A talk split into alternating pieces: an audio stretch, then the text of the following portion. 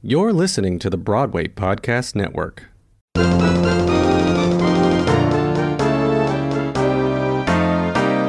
Hey everybody, it's Adam, live and in person for you. Hey everybody, it's Adam, wonder who he'll interview. Hey everyone, it's Call Me Adam, and today I am doing a special crossover podcast episode with Hollywood bad guy Jasper Cole. Jasper hosts the podcast One on One with Jasper Cole on Blog Talk Radio. We are going to start with me interviewing Jasper for Baring It All with Call Me Adam on the Broadway Podcast Network, and then we'll flip the mic and Jasper will interview me for One on One with Jasper Cole. So stay tuned. Hey, Jasper. Hey Adam, how are you? Good. How are you? Well, we are hunkered down in Palm Springs, California. Just uh, pandemic 2020, right? Yes, as I am hunkered down in New York City. the the epicenter of it all. Yes, it's been. Um, it certainly has been an experience here, and um, every day I feel like is something different. Right, right. How have you been handling it so far?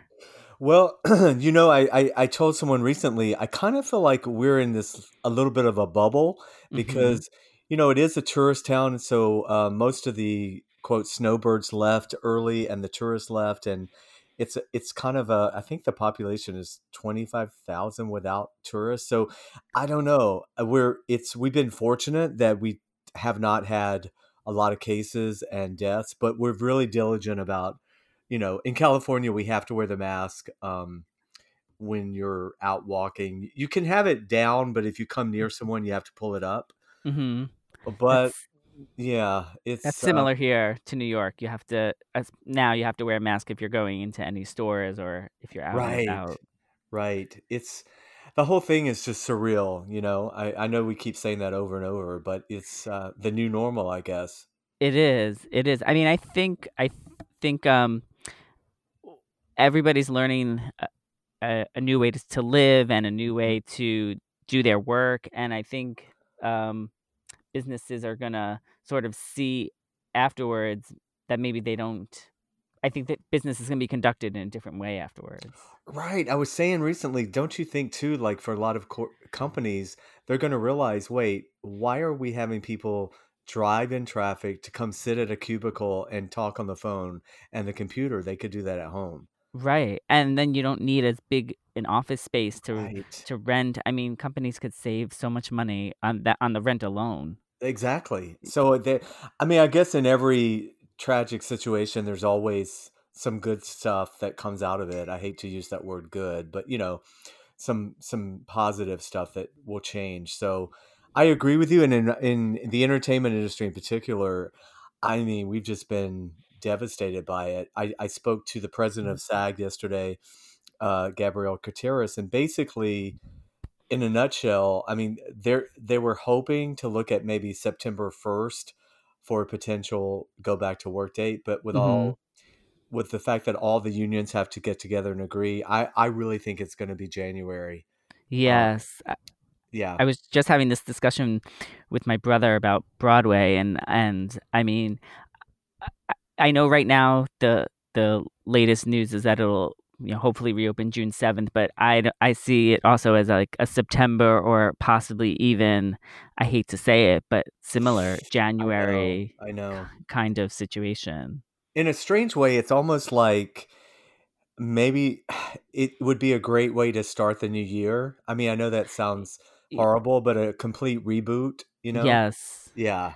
Yes, hopefully 2021 will be the new year that everybody was hoping 2020 would be. Right, with right. all the good prosperity and and have the economy come back and everybody be able to see each other in person and and hug each other and uh, not have to be socially distant.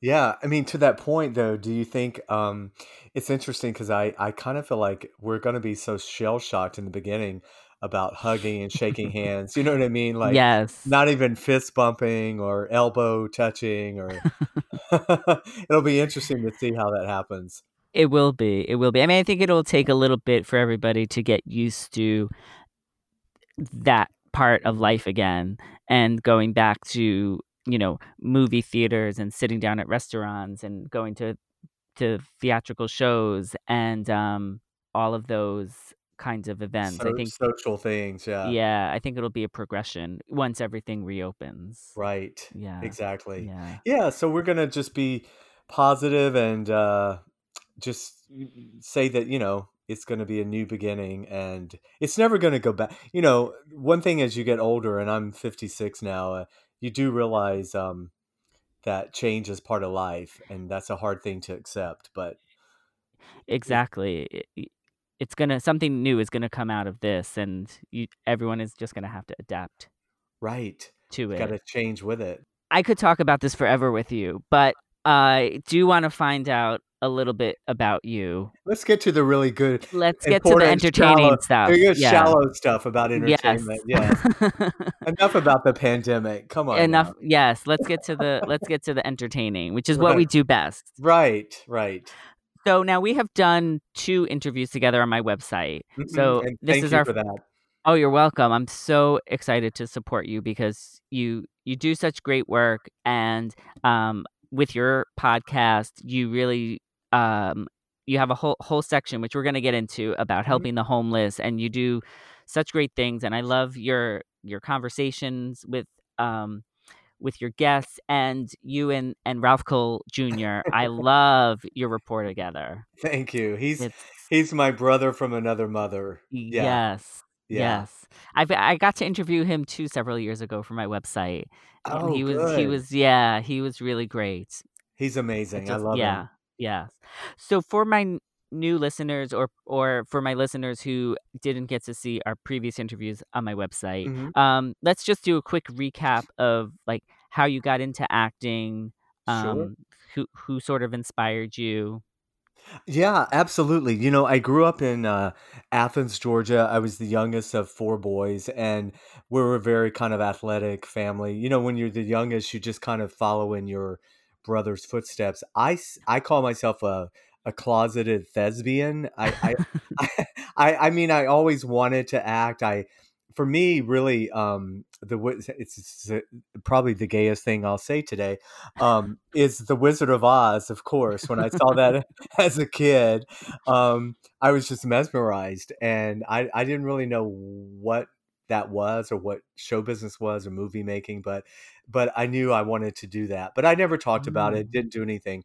So it wasn't until I graduated high school and I tried to do the college route, um, just to, like a lot of young people. You know, you want to do what your parents think you should do, and I um I did that for two years, and long story short, I met a fellow Athenian, Becky Kennedy, and we started going to the Atlanta Alliance Theater in school in Atlanta, and it was kind of a Oh. full embodying of playwriting and acting and all that stuff. And mm-hmm. she and I got together and we co-wrote a silly, mindless little show called Willow Springs Now, and it was basically I don't know if you remember Fernwood Tonight. I mean, of course you're young, but it it was a it was a, a- a talk show set in like a cable access station in South Georgia, and we played the two idiot hosts.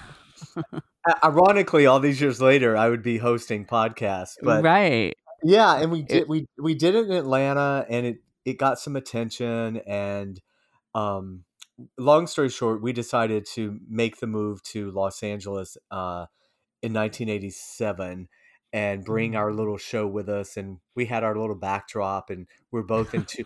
You know, we were in two cars. I followed her all the way out for the four day trip, oh and god. but you know, Adam, it's so funny. Like when you're 23 and you just are fearless and you think, you know, what the hell, I'm gonna I'm gonna make it. Didn't know Mhm. anybody here at all. Um, Becky had gone to the American Academy of Dramatic Arts in New York for the summer, and she really wanted to go to New York. And I had been to LA three times prior, and I had fallen in love with California. So she literally Mm. moved here on a whim, like she'd never even seen it. Um, So wait, you drove out together from Atlanta, and then and then she soon after left to go to New York for the Oh, summer? no, she had already gone to New York this summer before I met her. Oh, okay. And she, so when we were trying to decide where to go with our little show, she wanted to do New York, and I I always thought of television. Like I thought I was going to be a sitcom star. Mm-hmm. because comedy was kind of my thing. So I convinced her to come to LA. And I'm glad we did because we brought the show, we found a producer. And basically, what happened was there was a long running play called Bleacher Bums that had been running for like three years or something um, in LA in a little, um, we call them uh, black box 99 seat equity Yes. waiver theaters. We have those two. Okay, yeah. So he said to us, you know, hey kiddo, um, I'll put you on after Bleacher Bums at eleven o'clock at night, um, and we'll see what happens. And what it was is we played the host, and then we created these characters that would come on and play guest in this small town in Georgia. But what started happening is we started getting a following, and it took off, and we really got a lot of attention and uh, Fox Fox had just started their television division at that time, and they Mhm. approached us about a pilot, and it was one of those magical kind of stories. But the the the, the moral of this story is, I kind of thought that's how it was going to be forever, and I got an agent and a Mm. manager, and then of course the pilot didn't happen, and the show closed, and um, it was the best thing that ever happened because now it's like, okay, Jasper, you're in LA are you going to really pursue this and i did and Mm. i started my journey you know of of temping and hustling and getting small parts along the way and but luckily i had because i produced the show with her i had and i had written the show i kind of always came in the business at more than just acting Yes. yeah I, I was gonna say you you also you direct, you produce, uh, you you have your hand sort of in a little bit of everything. i always say i'm kind of a jamaican without without the pretty dreadlocks Mhm. but um, but um i just yeah i've always kind of that's why when i can just act and i get hired to just go act it's such a a wonderful thing for me because i can just i can watch things fall apart around me and just be like mm, not my problem today guys you right.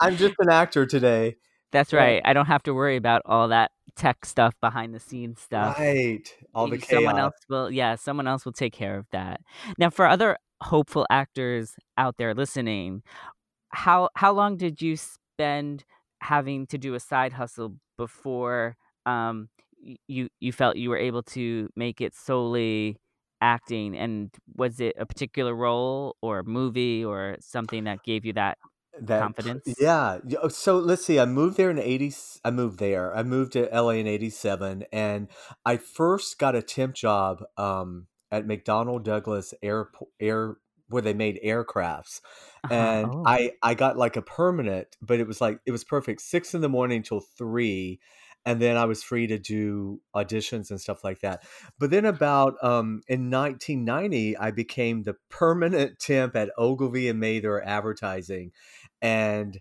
i was able to leave and come and go and i started booking you know i started booking uh guest spots on tv shows but that's just like you know a paycheck here and a paycheck there right um and I people laugh that um, remember me from back then because i was basically running a production company from the mailroom at ogilvy because I was oh producing my plays and stuff. But it was 1995. I got a my first ever TV pilot. It was uh, for Showtime, and it paid me, which at that time was a huge amount of money. Uh, and I thought, well, you know what? I think I'm gonna just take the jump, the leap here, and uh, just pursue that you know that full time and and and then from that my production company started doing more lucrative stuff and uh, Mm. producing theater and then producing more film and but yeah it was 95 i guess was when i stopped my quote side hustle although it's funny because i still have these side hustles of you know the production company and i uh, i'm also uh, i manage some actors and so Yes, it I've seen that on Facebook that you you you do some PR for people as well. Yeah, yeah. hmm Again, you know, it's just um and then I've really got into the producing on the TV side and uh it's just you know for me all that stuff kind of made me a better actor because Mm. what it does is I don't have time to really obsess on the acting. Like I don't have to. Uh, it's funny. I say to young actors sometimes, you know, when it the thing we want the most is the hardest to get. Other Mhm. things that kind of fall in our laps, we we weren't obsessed about it, and so I've tried to find this balance now with my acting, where it's like, you know, I I really believe you get the parts that you're supposed to get. Um, and it's that just wasn't my blessing. That was going to be somebody else's blessing that day. Mm. So, but that comes with, you know, getting older, I think. And once you have a body of work, it's easy to say, you know, well, I don't have to obsess because they know my work. But Right. but but to what we were saying earlier, you have to keep kind of reinventing yourself, you Mhm. know, and staying current and kind of rolling with the changes and um, every decade it seems like everything switches you know it used to be paper and then it went to everything it used to be black and white photos and then it was Mhm. paper Color breakdowns and now it's everything online and self tapes and Mhm. yeah Yeah, it's it's it's ever it's ever evolving. We we actually touched upon that in our second interview together about some of the changes hmm that the industry has gone through. Uh, Um and and just for the sake of time, anybody sure listening, they could go back to they could go to callmeadam.com and and check out that interview so we don't have to and also if also um i've jaspercole.com i archive all my uh interviews and i know yours are up there Oh, as well wonderful. Oh, yeah great. yeah Great. So they could check out both our sites. yes Terrific. absolutely That's get amazing. get that plug in there Yes. So now you you sort of have made for for your acting career, you, you have been coined Hollywood bad guy because you play a lot of bad guys. hmm yeah So you know, I well, uh, thank you. I I always say I'm one of many bad guy. I mean, I I, I get to work. I there's so many wonderful character actors that are also in that group. You know, Yes. so. I want to pay homage to them. Yes. But but I'm focusing on you today. Thank you. Okay, well then there you have it. Okay. Yes. Good night, folks. Good night everybody. Exactly. Tip your waitress. Yeah. so how um I guess how how did you sort of get to be part of that that group of of Hollywood bad guys and my, my understanding from what I can tell is is like you you haven't had that um you haven't been like a series regular yet on a on a show you really have made your career as like uh, you know a, a, a either a recurring role a guest role or you know Co-star. co-star or film you know you're hmm you're in Yeah. films here and there so um you know for for people out there listening who who have that like vision of I have to be I have to get that sitcom or I have to get that Mm. drama show. Could you maybe speak to a little bit about sort of what it's like to be in that group of like I'm one of the Hollywood bad guys and sort of how you sort of maneuvered Right. your career that way? Yeah, I always say my my career's been much more of a marathon than a sprint, you know, but Mhm. um I've I've actually been I've done 14 TV pilots where I was a series regular, but I but they never got picked up. Mm. So um so you you come to the point of realizing, you know, what happens is I, I always say, God, if I could go back and look back on my career and just would have enjoyed the the journey, the process a lot more because I was so focused on, like you said, getting that series regular that I Mhm. didn't sort of realize I was accumulating a nice career along the way, but I wasn't really always in the moment of Mhm. enj- enjoying it. Um, so I think that comes with age, that that perspective. yeah, it comes with age, and so that's why when, sometimes I do meet young people, and and they're they're very old. They have an old soul, you know, and they're Mhm. they seem to got that early, at, whereas I didn't. But I think what happened for me is I had built up a solid career of credits, but I was always sort of the sidekick, the the best friend. There was nothing about me that stood out. I wasn't typical leading guy, and I didn't really look like a bad or a creepy character actor. So um, when I turned 40, about 15, 16 years ago, I got um, a series called Prom Queen. It's one of the very first internet web series, and it was Michael Eisner um, who did it, and I got cast to play Mm. the mean, abusive uh, stepfather to one of the lead actors, and that was really one of the first times I had played a, a tough guy or a bad guy, and I I liked it so much, and apparently people responded to it that I was like, oh, I guess this is what I should have been doing the whole time. But you know, again, I think um, you have to kind of find your lane, you know, and Mhm. know and know what you you do best. And for me, it took me, you know, 15 years to to find that. But I then I made a conscious choice, you know, I I grew my hair out, I I, I grew a beard. I really wanted to sort of make my look kind of its own look. And um, Mhm. TV and film is a, all about a look, really, about being a type. And uh, I was just blessed. You know, the good thing is I had all those years of of meeting the casting people and knowing the casting people, so they knew who I was. But I had to sort of reintroduce myself. Um, I did have the advantage of having already been here for a while, Mhm. um, but um, i in hindsight, I guess it was subconsciously kind of a choice. Um, but it's the best thing I ever did because I got typecast, and I know there's a lot of uh, a lot of actors were taught from drama school on you you know you you can play every role and well i always say that's where theater is great you can go do theater and you can stretch and try different things but in tv and film they really do need they need to pigeonhole you um, Mhm. and if you want to work and you want to be consistent um, I I tell young actors try to find out which lane you fit in not which lane you want to be in Mhm. but which one do you really fit in and pursue that and don't change all these things about yourself that the industry is going to try to tell you you know change your voice lose weight whatever it is generally speaking the thing that makes that actor unique is what's going to get them the, the jobs down the line Mhm. eventually Yes. but but that, it's hard to know that when you're young Right, right. No, that's a great outlook you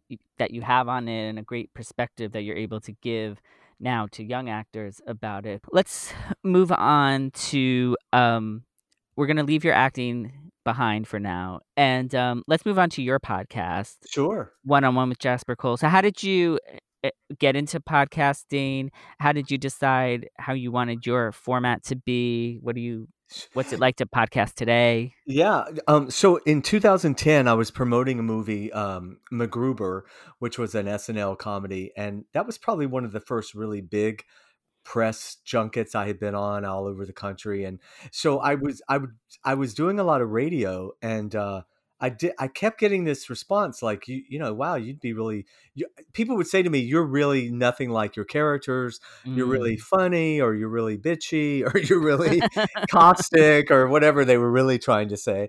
Um, have you thought about doing r- radio? And I was like, "Mm, no, I, you know. But it's funny again how you put it out there. And I I came to LA back home and I was doing an internet radio show. Um, at LA Talk Radio, and Tony Sweet was the host. And he said to me, I'm going to be starting my own company you should do a, a radio show with me and I w- with us. And I said, what would I talk about? And he goes, well, why don't you make an entertainment show? So I had a show called On Mm. the Set with Jasper Cole, and that's where Ralph Cole Jr. and I started. Yes. and it was just basically it was a two hour live. We had live guests in the studio, and it was all entertainment. And we, I, my goal was to to bring on like craft service and boom technicians and a lot of the people in the industry that don't get sort of the attention, along with actors Mm. and all that. And so Mhm.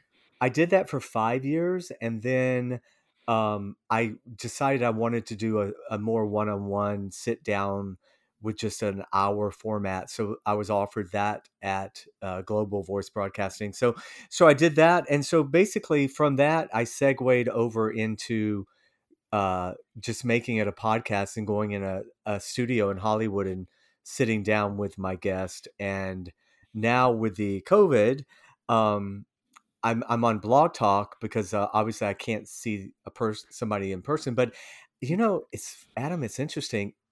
In some ways it's been better because it's opened me up to so many people all over the world that can call, Mhm. call in, and I'm not locked into having to. They don't have to be in LA to to talk to them. Right. That's how I feel too. Like I was recording at our studio in the city, but now this has allowed me doing it remotely to also like talk to people that are not in New York necessarily.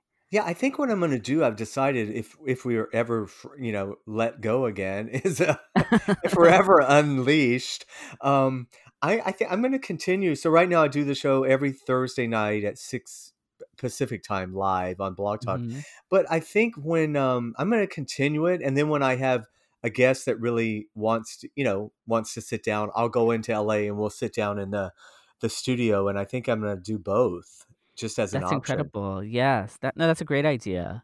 That's a great idea. I mean, I think going forward too, of course, I love to be in the studio with with the guest because there's a different Yes. different dynamic. But if hmm there is somebody, at least I I know at least you know if there's somebody outside of New York that uh, I really want to talk to, I know there's an option for it at least. So. Yeah, that's one good thing about um, this whole COVID right now is we're we're learning.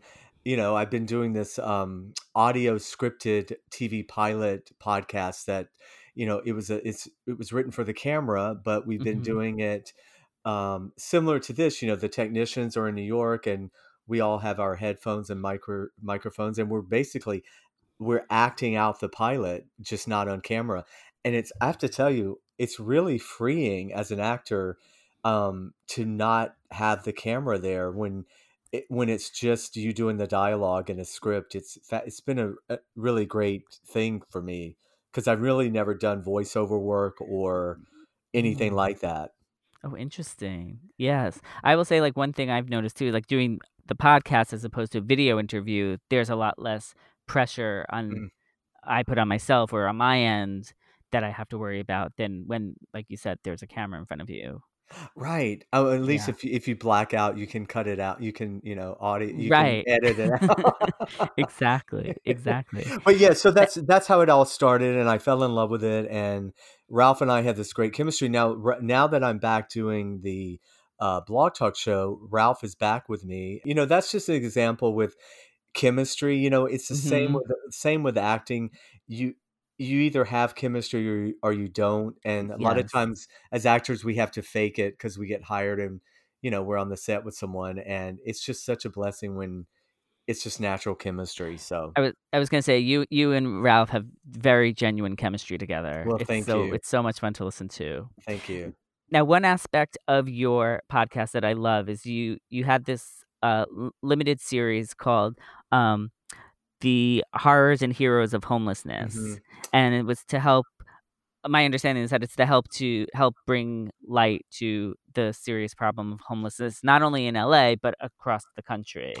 Right. I mean, it started with this the uh, incredible homelessness situation in LA. Um, there's a gentleman named we call General Jeff. Um, they, they he's kind of been called the mayor of Skid Row, but he's Mhm. he's really a boots on the ground. Uh, he's a former music uh, rap artist and writer who kind of decided, you know what, I'm going to move down to that vicinity and live in that area and become a, an activist and advocate for the homeless. And so Mm. he's been down there now 10 to 12 years. And I had him as a guest on my show, fell in love with him. And we try to do one episode a month for sure, just Mhm. updating, you know, because it's been a real education on the bureaucracy of homelessness and the Mhm. the, uh, the funding and the the once again anytime politics gets involved you know it's a messy situation and um, it's been a real education for me and my listeners just in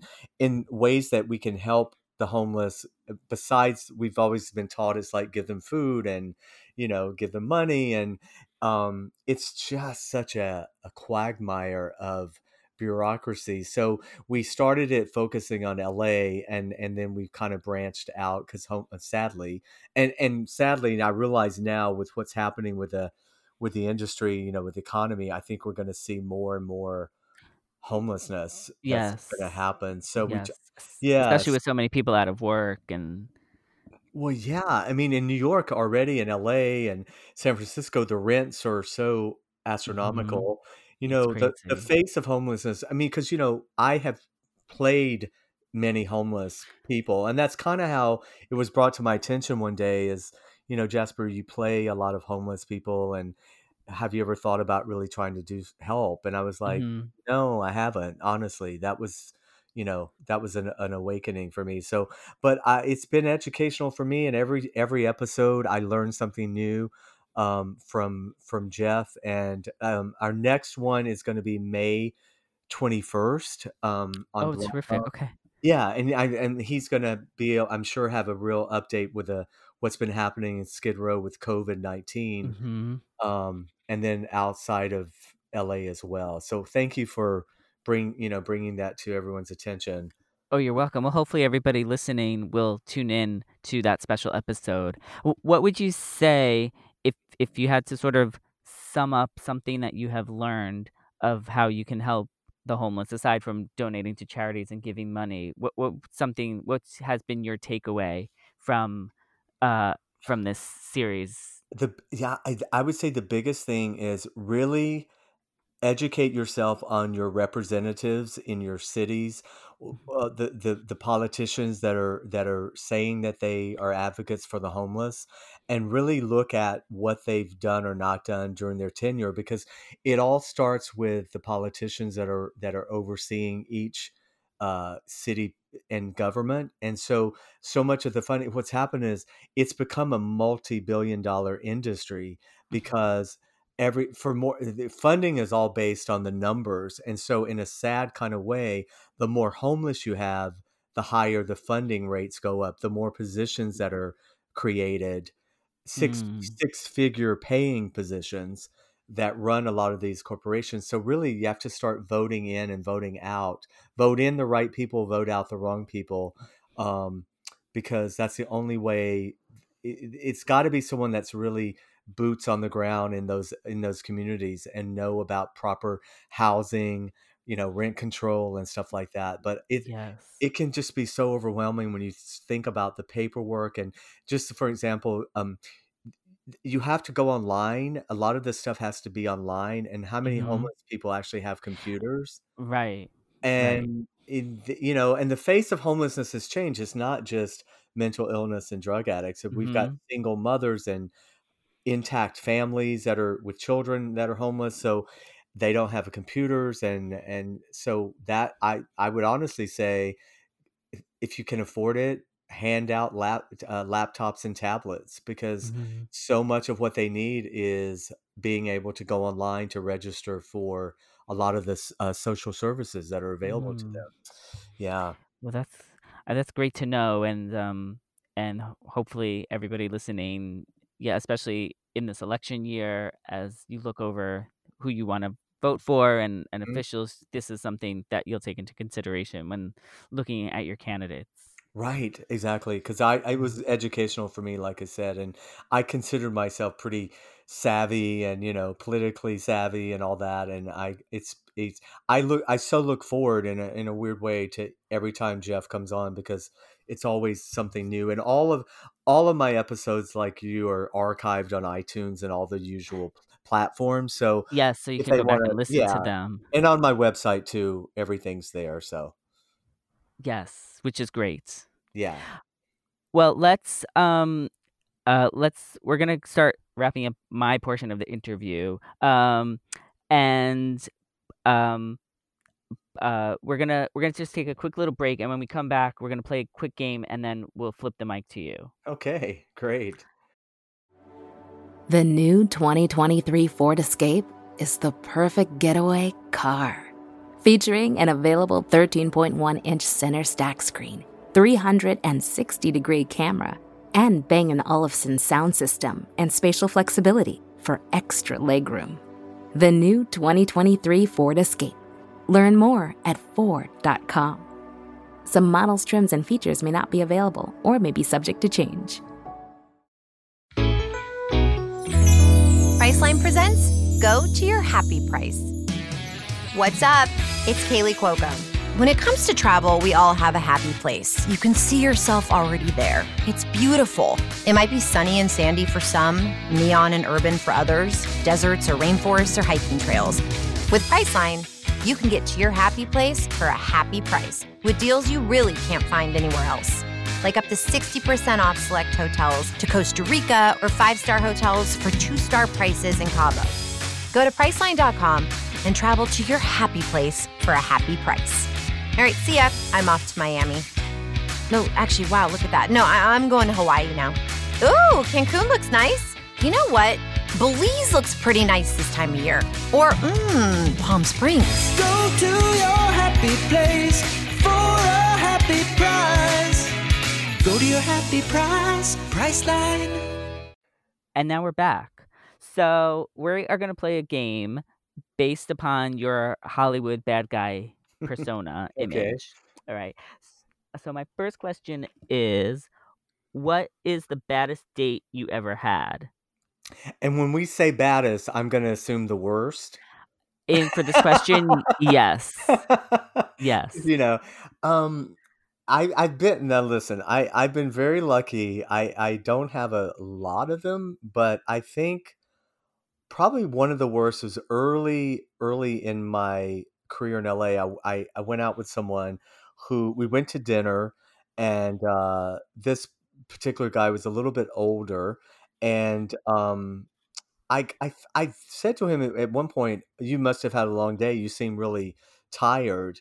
And he said, "Yeah, I didn't get my nap in today." And I was like, "Oh, okay." so as the dinner progressed, I mean, when I say yawning, I mean like so loud yawning where people were turning around in the restaurant to the point where I kid you not, at one point his head completely went forward and his chin he fell asleep. I, Oh my god. at the table and this Oh was like God. you know this is pre-internet this is pre Yes. anything and i'm sitting there like i'm like 25 years old thinking seriously it's but i was already kind of uh kind of a smart ass even back then so i literally just quietly s- tiptoed and snuck away from the table and i back i mean i called a taxi and I left. And the funny thing is, when I saw him, of course, you know, the problem is you go to the same gym. And when I saw Right. him again, he thought it would be even better to tell me he had narcolepsy. oh my god. And I was like, well, you know, you could have told me that before. But obviously, that was not a love connection by any means. Well, that's it. That's an incredible story. I've not heard something like that before, so I love it. Yeah, that, that's my, my worst. Now, this next question, I say baddest, but I'm gonna mean like the best best. Yeah. So, what's the baddest prank you've ever played on a co-star, or you've had played on you on set? I, you know, I was thinking about this last night, and again, this is back to Becky Kennedy, who I was doing Willow Springs with. I just won't ever forget this, nor will she to this day let me forget it. But back when we were still in Atlanta and we were doing our show, it was around Christmas time, and I decided to have a Christmas last cast party at my house in Atlanta. And Becky, I knew, was doing children's entertainment shows where she would dress up in different characters. So I uh-huh. told her that the party was going to be an actual costume party and that we were all dressing up in different Christmas characters. And so I will mm-hmm. never forget everybody's there. Becky also is notoriously late. Just it's just she's just late for everything.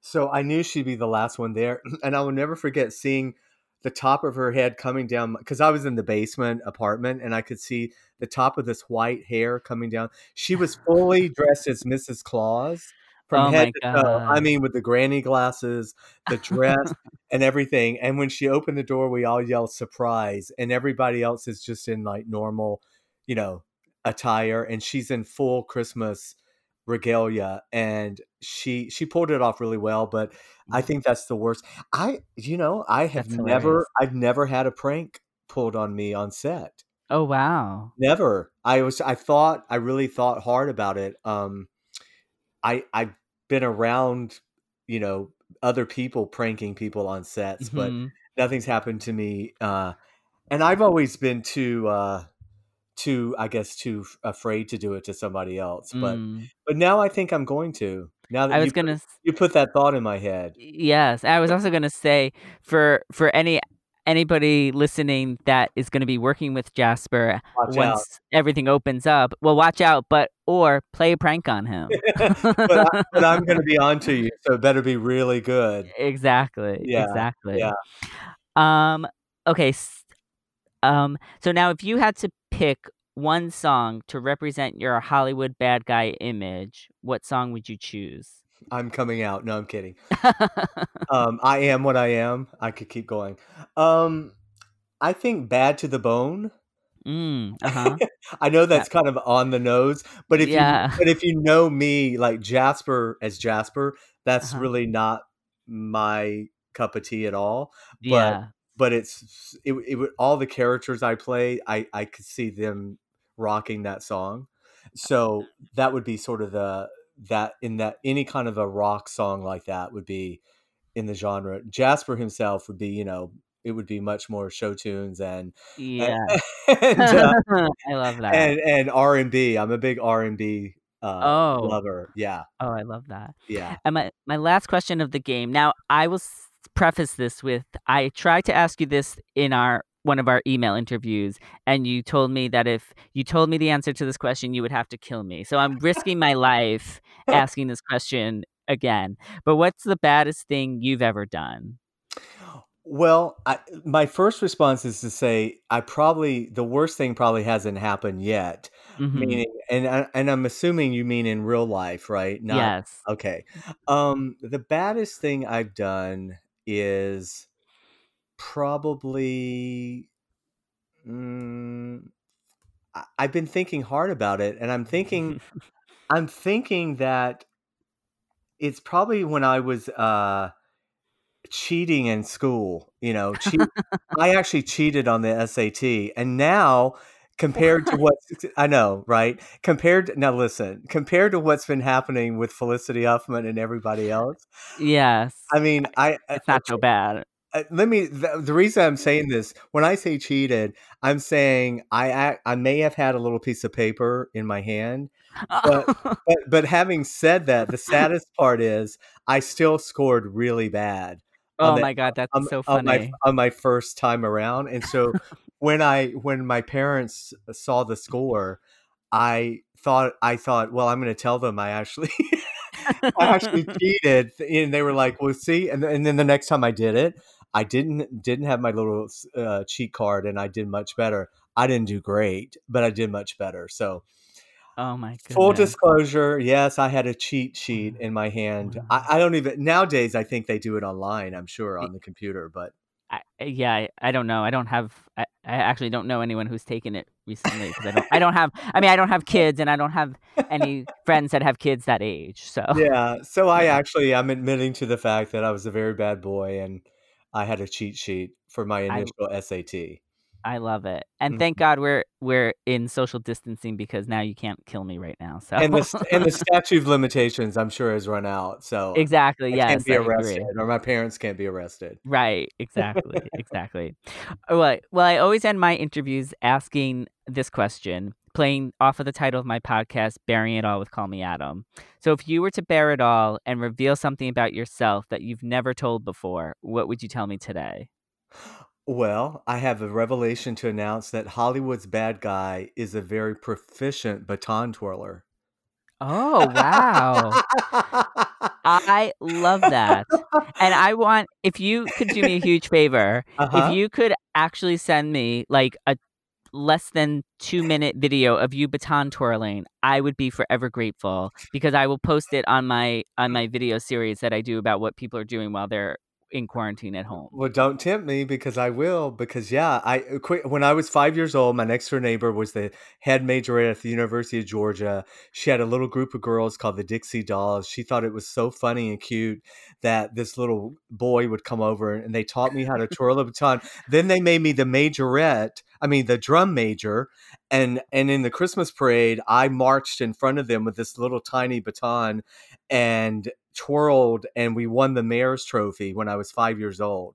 So Oh maybe you know what, Adam, that could have been my first foray into show business. Actually, Yes. yes, Yes. I heard the applause of the parade.